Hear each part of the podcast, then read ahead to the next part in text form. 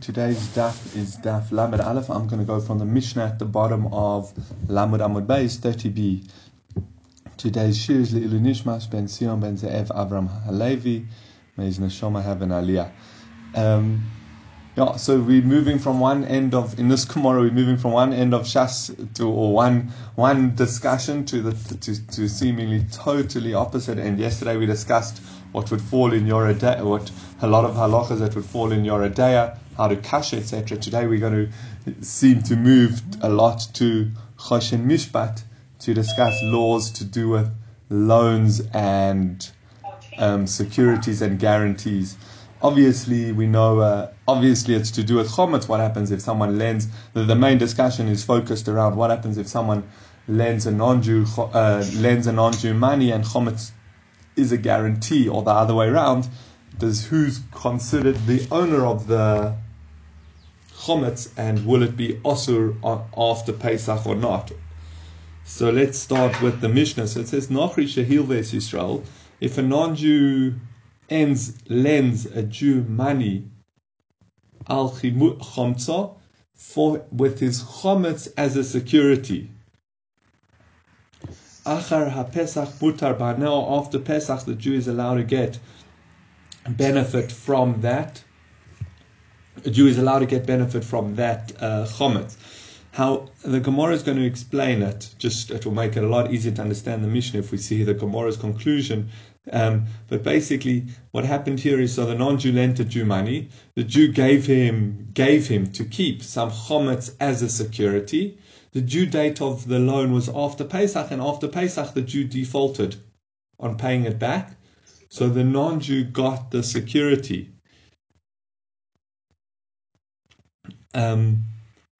Therefore after Pesach it's as if it was the non-Jews the whole time. And then therefore Jews can get benefit from that chometz over Pesach, as we've learned. To chometz belonging to a non-Jew, we can get benefit from after Pesach. So then that's the one. Then the opposite case is for Yisrael shehil ve'etz nochri al chimotzo.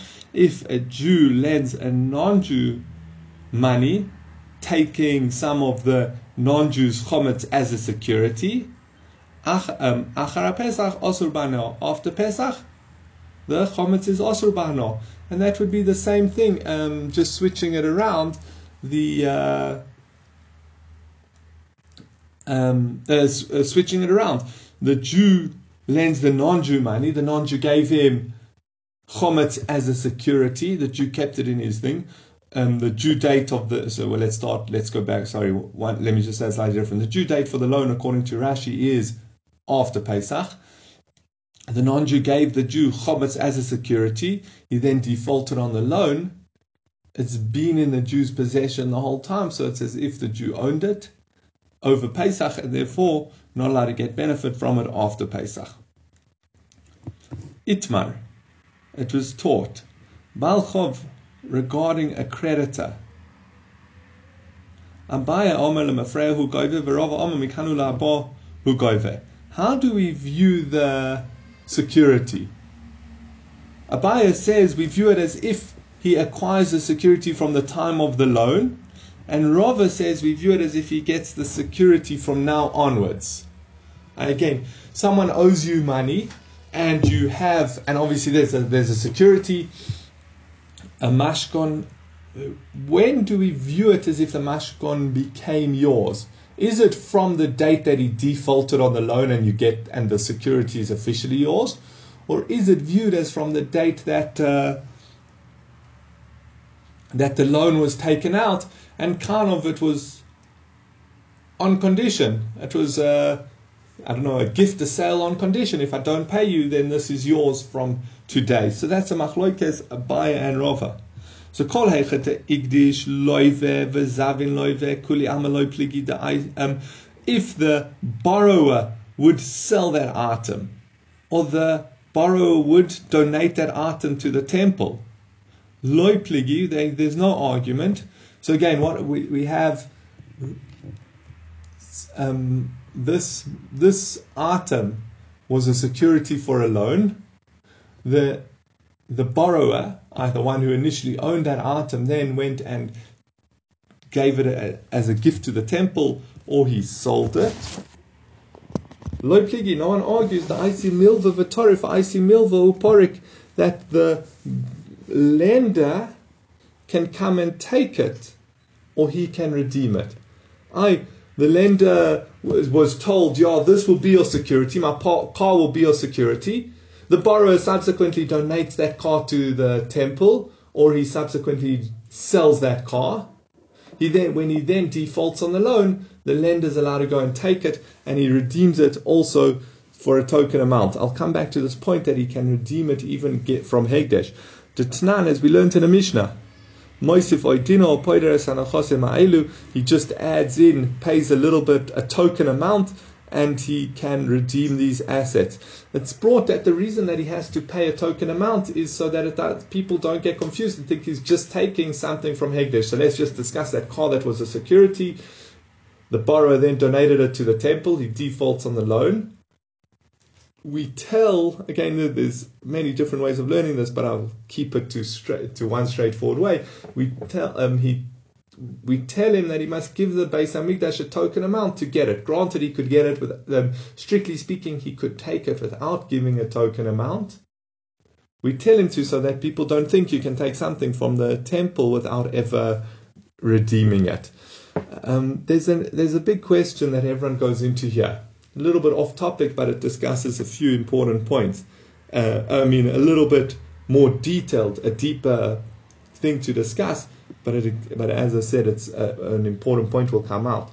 They ask Rava, so Rava here agrees with this point. So it's Rava and Abaya that again, if there's a security and the borrower sells the security and he then defaults on the loan, the lender can go and collect that security from the buyer or from Hegdesh.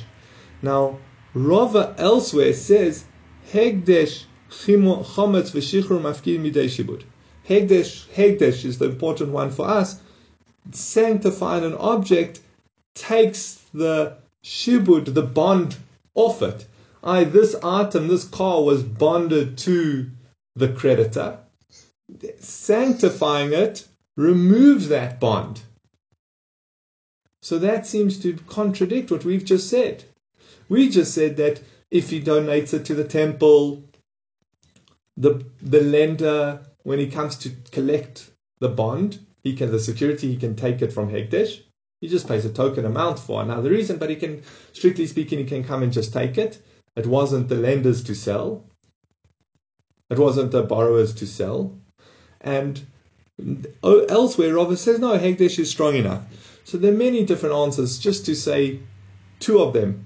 One is Rashi's answer. Rashi says the difference is it land or is it metaltalin? There's always an important point, and we'll touch on that coming up in the sugya. The difference between karka and metaltalin, movables and land. Land has a much stronger shibud, a much stronger bond to the loan. And therefore, land could be collected. So let me just check.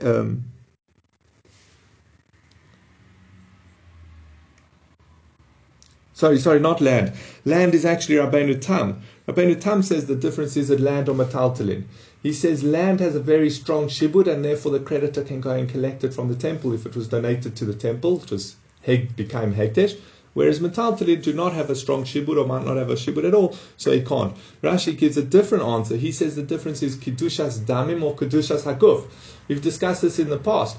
Kedushas Damim is where the item gets a monetary sanctity. The Beis Hamikdash is not going to use that item. What will the Beis Hamikdash do with the car? What will the Beis Hamikdash do with the field? So that is Kedushas Damim, those items. The Beis Hamikdash will sell them and use the money for something they need. So there he says, where it's Kedushas Damim, Rashi says, that's where the shibud can be removed. He can go and collect it. The creditor can go and collect it from the temple. But if it's Kedushas HaGuf, if it's an item donated to the temple that will get intrinsic sanctity, for example, an animal which will be a korban, something like that, he says that's where it's strong enough to remove it. Okay, so that seems to be an important discussion around this that comes up here. Again, there are a few other answers, but I think those two are enough. Again, the difference between Karka and Metaltalin. Karka, the Shibud is much stronger than it is on Metaltalin. And or the other answer Rashi says, the answer Rashi gives is the difference between Kedushas HaGuf or Kedushas Damim. If it's Kedushas HaGuf, then the creditor cannot go get it back. It becomes temple property. It's intrinsically holy. It will be used as a Korban. But if it's Kedushas Damim, then he can come and collect it without having to pay Hegdesh, except we say he must pay a token amount. Okay, so that's key pligi. So back to our point. We asked the Machloikas Abaya and Rava was, when do we view the security, the mashcon, as becoming the creditors? Is it from the time the loan was taken out, or is it from the time that the debtor defaulted?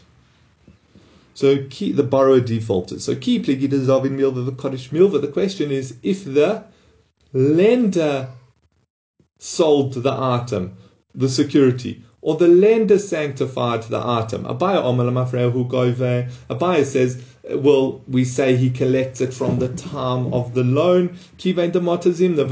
Once the due date of the loan arrives and the borrower doesn't pay, well, then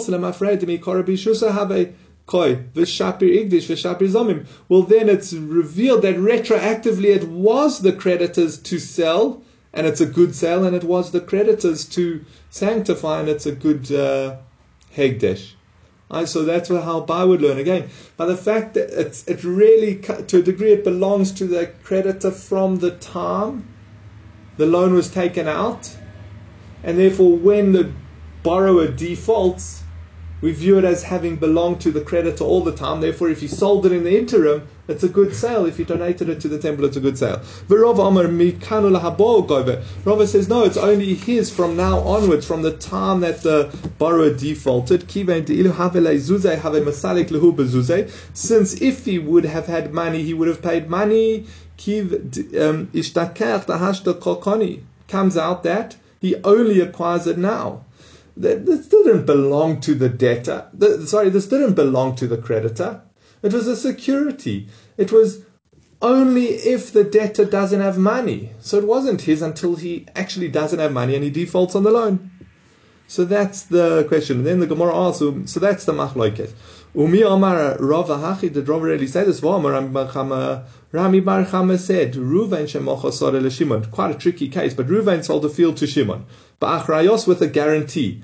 If anything, if someone, let's say another creditor of Ruvain's, come and takes his field, he will have to pay Shimon back. If anything happens to, if someone comes and collects this field, then Ruvain will have to pay Shimon back. So the land came with a guarantee. Then Shimon didn't pay him immediately. He wrote it as a loan. I guess similar to how many houses are bought nowadays with a bond from the bank. You buy the house, and then instead of paying now, you write the money as a loan again. But this was done straight to Shimon. So he says, okay, so Shimon, I owe you X for the house. Umeis Ruvain died, va'asa Balchov the Ruvain, v'torif leimi Shimon. And a creditor from Ruvain came to collect the field from Shimon. Again, creditors, Shimon, va'asa Shimon upaisei bezuzei, and Shimon went ahead and paid money to the creditor. Now what Shimon thought,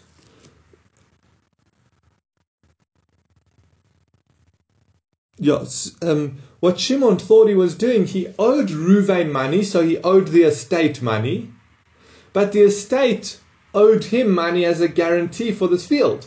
So he thought, let me just pay off this creditor who's come to collect my field, because I will then owe I owe the estate the money. When I'll then be able to collect for the land. So let me just pay this money to the creditor and we'll be square. So since Shimon owes the money to Ruvain, when he pays the Balchov, it's as if he's, we're still going to say it's as if he paid his own money.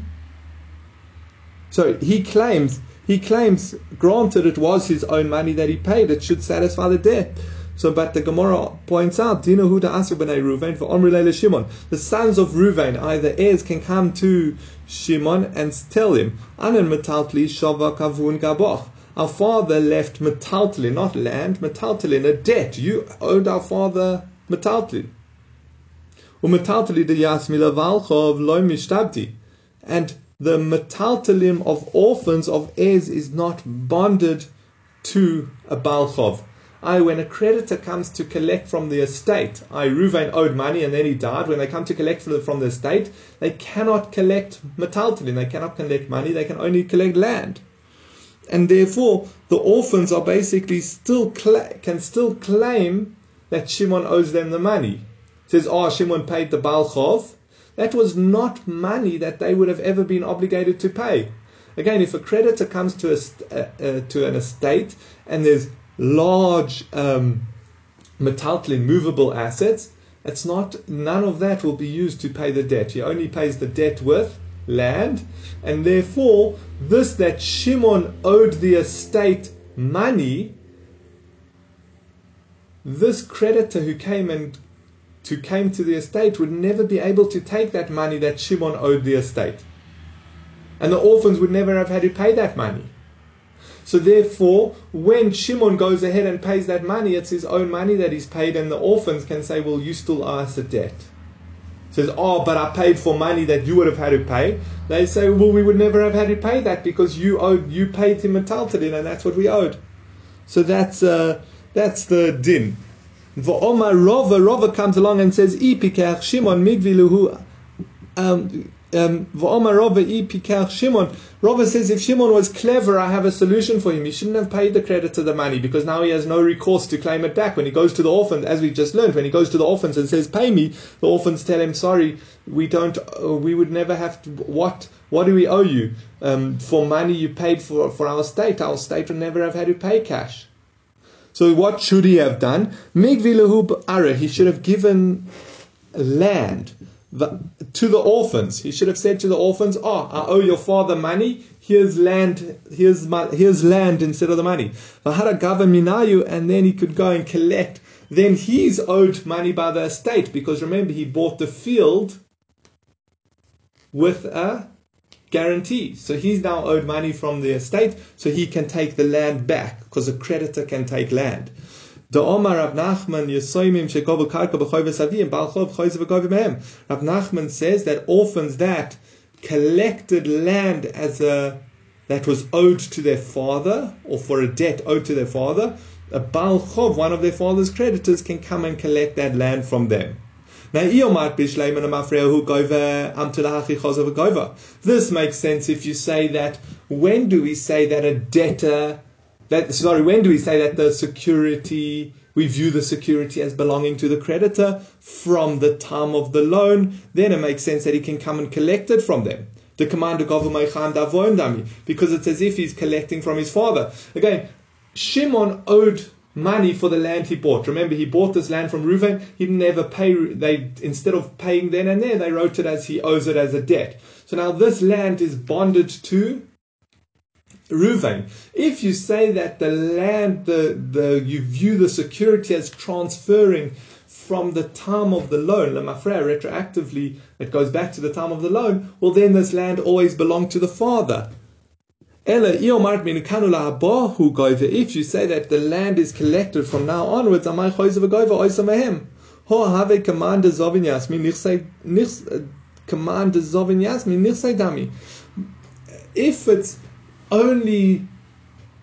only becomes the property of the creditor when the debtor defaults, well then this is new land that the orphans collected. It was never their father's land. It's new land that their orphans collected. And how can Shimon collect it from them? Shimon can't collect things that the orphans buy. Shimon can only collect things that the father owned at the time. So therefore, it seems from how Rava paskened here, that Shimon can give the orphans land and then take that land back to he can give the orphans the land to satisfy his debt to them, and then take the land back to satisfy the debt to him, the guarantee. And that seems to imply that seems to imply lemafreya, like Abaya, not like Rava. So how could Rava say that? So the Gemara answers Yeah, sorry, I left out a phrase. If the orphans acquire new property, it's definitely not bonded to the Balchov. So the Gemara answers, Shiny Hosam to Omar Lehu. It's different because Shimon can say to the orphans, just as it's bonded to your father and it's kind of viewed as, just as you telling me that this land is bonded to your father for the debt that I owe him, well, so too this land is your father's land, this land is bonded to me because he owes me a debt. What's the debt? The guarantee. The guarantee, that's what the guarantee basically is, a security on a debt. If something happens to, if this land gets taken away, like here it does, I'll have to replace it. This is Mida Rabbi Noson, and this is based on the principle of Rabbi Noson. Tanya Rabbi Noson, Omer Rabbi Noson says, if someone owes his friend money and his friend owes another friend money, A owes B money and B owes C money. You can take from A and give it straight to C. He pays it to who he is, who he owes the money. So this is the same thing that Rabbi Noson says. Who has the, if A owes B money and B owes C money, it's as if C has a lien on A. You can skip the middleman. So to here, again, it's the same people, so it's tricky, but Shimon owes Ruvain money, who, if something happens to the field, who owes Shimon money. So Shimon can go and collect straight from Shimon. But that's the mechanisms of what's happening here. And that's why it works. Okay, so that was a challenge on Rava. We're now going to challenge Rava again. Tnan. We learned in our Mishnah. This is why you're wondering why the sugya is brought here. What's this got to do with psochim? This seems to be, as I said, civil law, estate law. So he says, no, we're going to try to bring a proof on our Mishnah. Tnan, we learned in our Mishnah, Nachri shehil ves Yisrael al chimutza achar pesach mutar bano. If a non-Jew lends a Jew money for the Jews' chomets as a security after Pesach, Jews can get benefit from that chomet. Now, here might be shleim lemafreya ugover. It makes sense if you say he collects it lemafreya. Amtu lahachi mutar bano. That's why it's mutar bano. Again, because what happens when the Jew defaults on the loan after Pesach? Whose chometz is it? It's viewed as the non-Jew's chometz from a few months ago when he took out the loan. So therefore, this chometz has belonged to the non-Jew the whole time, and especially the last few days of Pesach, over Pesach, and therefore Jews can get benefit from the chometz. But if you say that the security is only viewed as being transferred to the creditor when the loan is defaulted, well,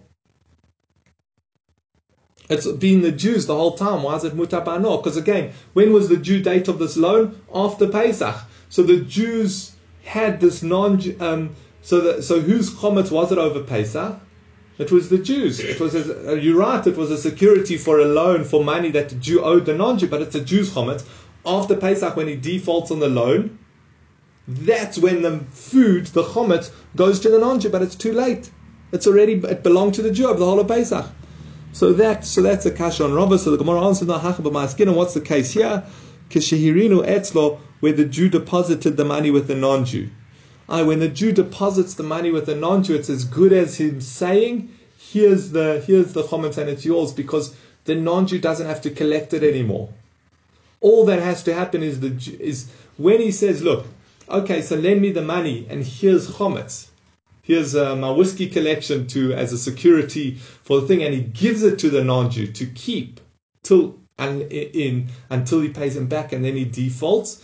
Since it's in the non-Jew's property, it's viewed as being his the whole time. Lema Ketnai, this seems to be a machlokes Tanaim. Says Yisrael shehil v'lenochri al chimutza, a Beraisa very similar to our Mishnah.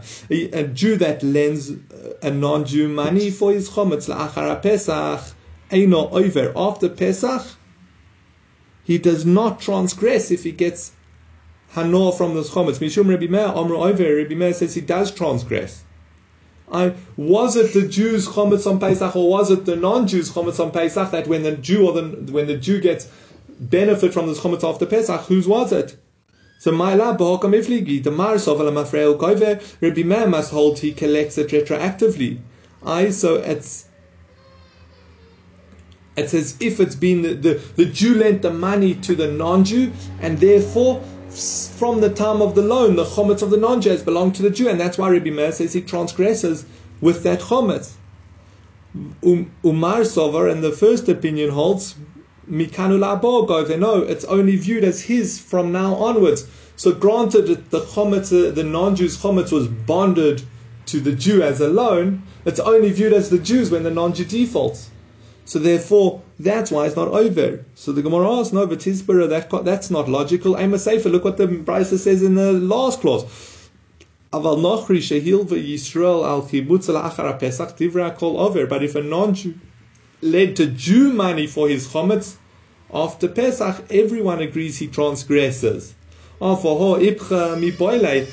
it was based on the discussion of do we view the loan, the security, as transferring ownership from the beginning of the loan retroactively, or do we view it as only from the time of the default or not, he says then we should have said switched it around. According to the one who there, where it was the non-Jew lending the Jew, says he does not transgress. Here he should have said he does transgress. According to the one who says over there that he does transgress, here he should have said he does not transgress. So that can't be, the machlokes can't be whether we view the loan as transferring ownership at the beginning of the loan retroactively or at the end of the loan, because then it should switch, whether it's the Jew or the non-Jew ending the money. But in that brisa, everyone agreed that if it was the Jew lending the non-Jew money with his chometz as a security, everyone agrees if the Jew takes that money, he transgresses. When the non-Jew defaults and the Jew gets that chometz, he would transgress, getting benefit from that chometz after Pesach. We see it's viewed as if it belonged to the Jew the whole time. So that so what is the machlokes? El ha'cha b'ma'askinan, what's their arguing here? Kagon Cherino Etzlo, where it was deposited by him. V'kam afligi b'd Rabbi Yitzchak, and they're arguing in Rabbi Yitzchak. D'omer Rabbi Yitzchak said, Minayin leBalchov shekoine mashkon. How do we know that the Balchov acquires the mashkon? Rashi explains, we view the creditor as actually acquiring, almost as if he bought the security with the debt. So when he lends the money for the chometz, it's as if he bought it, especially when the chometz is placed in his property. Shenemar, as the Possuk says, it will be considered a tzedakah. If he doesn't acquire the mashkon, how's it a tzedakah? What's the context? The context is where it's discussing securities, and it says if it's a poor person, you must return his pillow and his pajamas at night. This person lent a poor person money, so he only has one pair of pajamas, one pillow. So he says he must return it at night, so that he has a thing to use, and his mill or whatever, he must return it at day, and he can collect the pajamas to keep as a security during the day. Now, and the Gemara, the Possuk says, Hashem says, I will view it as if you're doing more tzedakah, as if you're being righteous when you do this. Now, if you say that the creditor acquires the object, that it's basically his, okay, then it's a good tzedakah. He's giving the poor person these pajamas to use at night, which he acquired. Again, it's a security, but he acquired it. But if you say he didn't acquire it, well, then what tzedakah is it? It's not his item, it's the poor person. So that's where Rabbi Yitzchak says, Im eino koine mashkon tzedakah. It says, Mikan le Balchov shekoine mashkon. We see from there that a Balchov acquires the mashkon. Now everyone agrees with that. However, Tana Kama Sovrahani Mili Yisrael Mishrael Hu de Karina Bay Ulachotye Tzedakah. When it's a Jew who lent money to a Jew, then we say that the creditor acquires the mashkon and it's a tzedakah. But Yisrael Minachri Loikani, but when a Yisrael acquires the money from a non-Jew, when a Yisrael takes his security from a non-Jew, he does not acquire it. Alright, so that's the Tana Kama. When the Jew when the Jew lends the non-Jew money, he acquires that chometz and it's his. When a Jew lends a Jew money, he acquires it. But when a Jew lends a non-Jew money, he doesn't acquire the mashkon.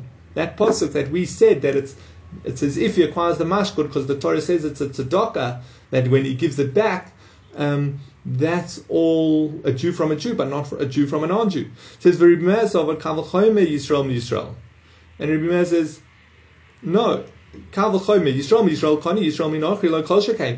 we say that the Jew acquires the security of a non-Jew, the creditor acquires it as if he bought it, well then, from a non-Jew, he would definitely say he acquires it. When the case of where the non-Jew lent the Jew money for his Chomets as a security, after Pesach everyone agrees he transgresses, there definitely a non-Jew does not acquire it from a Jew. So there's three cases. We know that if a Jew lends another Jew money, he acquires the mashkon as if he bought it. He acquires the security as if he bought it. If a Jew lends a non-Jew money, do we say that the Jew acquires it? That's we say is a machloikas Tana Kama and Rabbi Meir. The Tana Kama holds that he does not acquire it from the non-Jew. That it's a halacha, that it's as if the creditor bought the mashkon. I heard they express it as he bought it on condition. He buys this. When he lends the money, he's buying the security on condition that he doesn't pay him back. So it's his, he acquires it. Or do we say, so that's a Jew from a Jew from a non-Jew? That's the machloikes. Tana Kama says, no, this halakha, we do not view it as bought. But everyone agrees that a non-Jew from a Jew, it's not considered bought. So when the non-Jew lends the Jew money, and the Jew gives him a security, it's not considered bought, it's considered the Jew's. He says, but what about our Mishnah? Tnan, we learned in our Mishnah, Nachri shehil veitz Yisrael al chimutz achar pesach mutar bano. Our Mishnah said that if a non-Jew lends a Jew money for his chomet after Pesach, the Jew's allowed to get benefit. Nihi nami deirinu etzlo homar Nachri Yisrael lokanin. He says, granted, the Jew deposited the chomet by the non-Jew. We just told me that the Jew doesn't acquire it. The non-Jew doesn't acquire it. So it's the same as if I would what's all that's happening here is the Jew storing Jews' chometz in a non-Jew's house. You transgress having chometz on Pesach if you take your chometz. If you say that the non-Jew bought the chometz from you because he acquires much, okay, fine. Then you don't transgress having the chometz because it's the non-Jew's chometz. But if you're saying here that when you give him the security, he does not acquire it, well then it's just keeping your security in the security in his house. It's still your chometz. You should transgress. It says, Lo kasha hoda omer leima achshav hoda lo omer leima achshav. No, the difference is when the Jew deposits the security by the non-Jew, does he say it's yours from now if I default, or did he not say that? Did he just say here's the security? Let's see what happens in a few months when the loan's due. How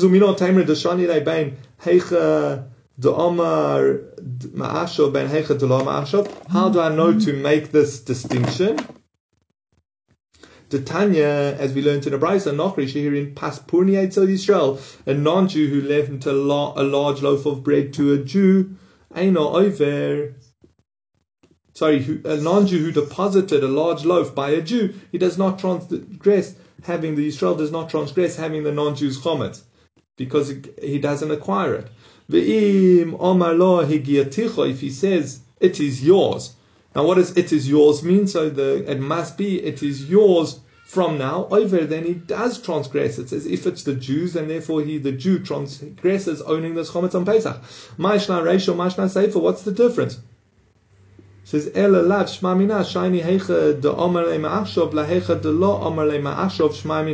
conclusively there's a difference whether he says from now or not. So we've added in a factor.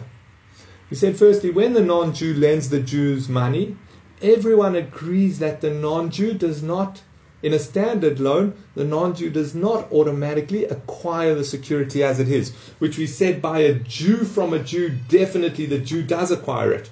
A Jew from a non-Jew, that was a machloikes.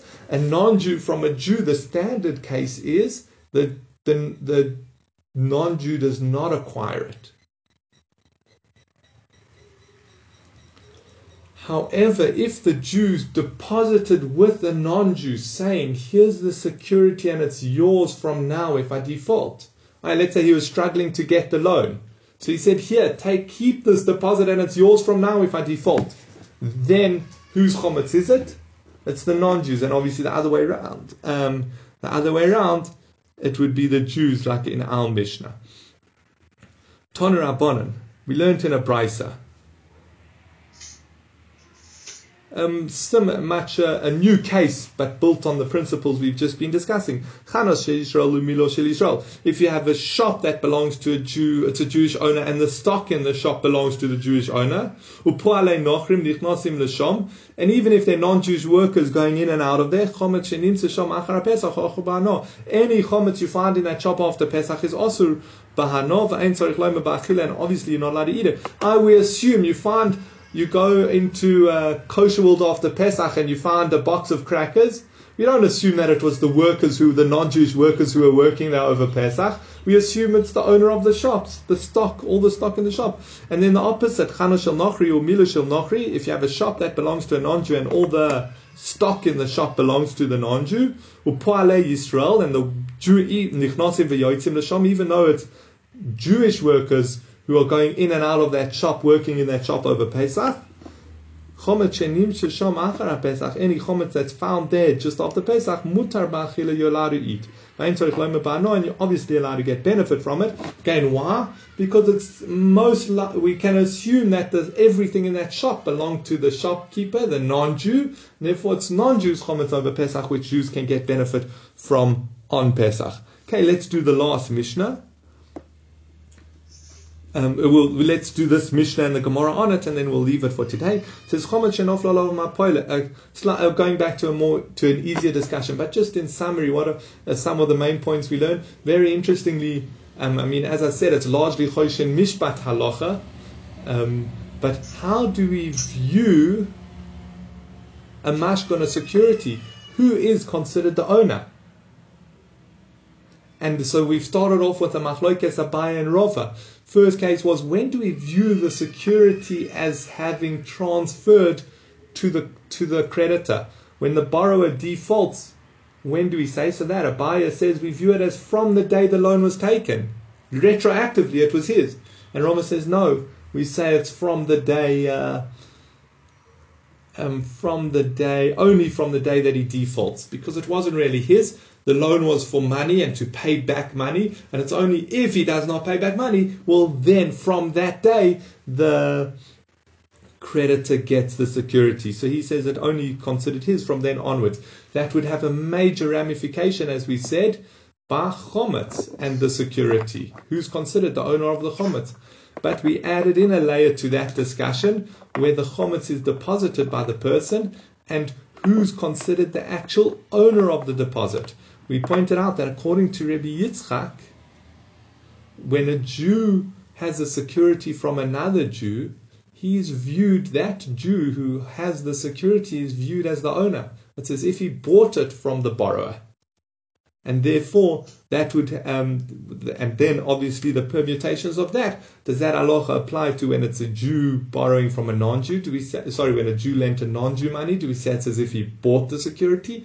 And then obviously when a non-Jew borrows money from a Jew, we say it's as if he did not.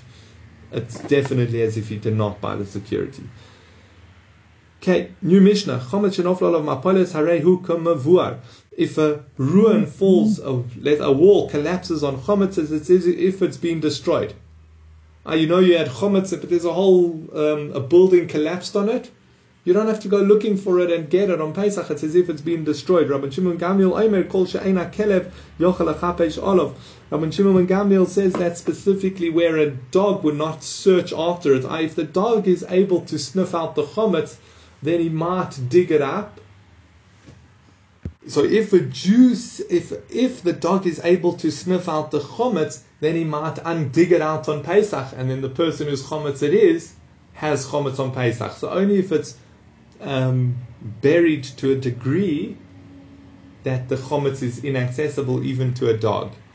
It says Omar Rav Chizda v'tzori shevata belibo. Rav Chizda says, however, he must still do bittul belev. he must still nullify that Chomets and say it's as if it's ownerless. The reason, I think, is only Exerid Rabbonan, Dorais, it's as if it's destroyed, it's inaccessible, it's not his Chomets anymore. It's not Chomets that you would say he can see or that he has in his possession because it's inaccessible. But he should still do bittul in case it becomes accessible on Pesach. Tana Kama Chapishas Hakelev. How deep does a dog dig? How far underground does it have to be buried that it's considered inaccessible to a dog as well, so a dog won't dig it out? So it says Shloisha Tvochim, 3 Tvochim. Omelei Ravacha, Breder Rav Yosef, Ravashi, Ravacha, the son of Rav Yosef, asked Rav Ashi, he says, Hoda Amar Shmuel, Kesofim ein loim shmira, ela bekarka, mi bo'inan shloisha tvochim olah. There's a halacha that money, there's no way to look after silverware except to bury it in the ground. Do you have to bury it 3 tvochim or not?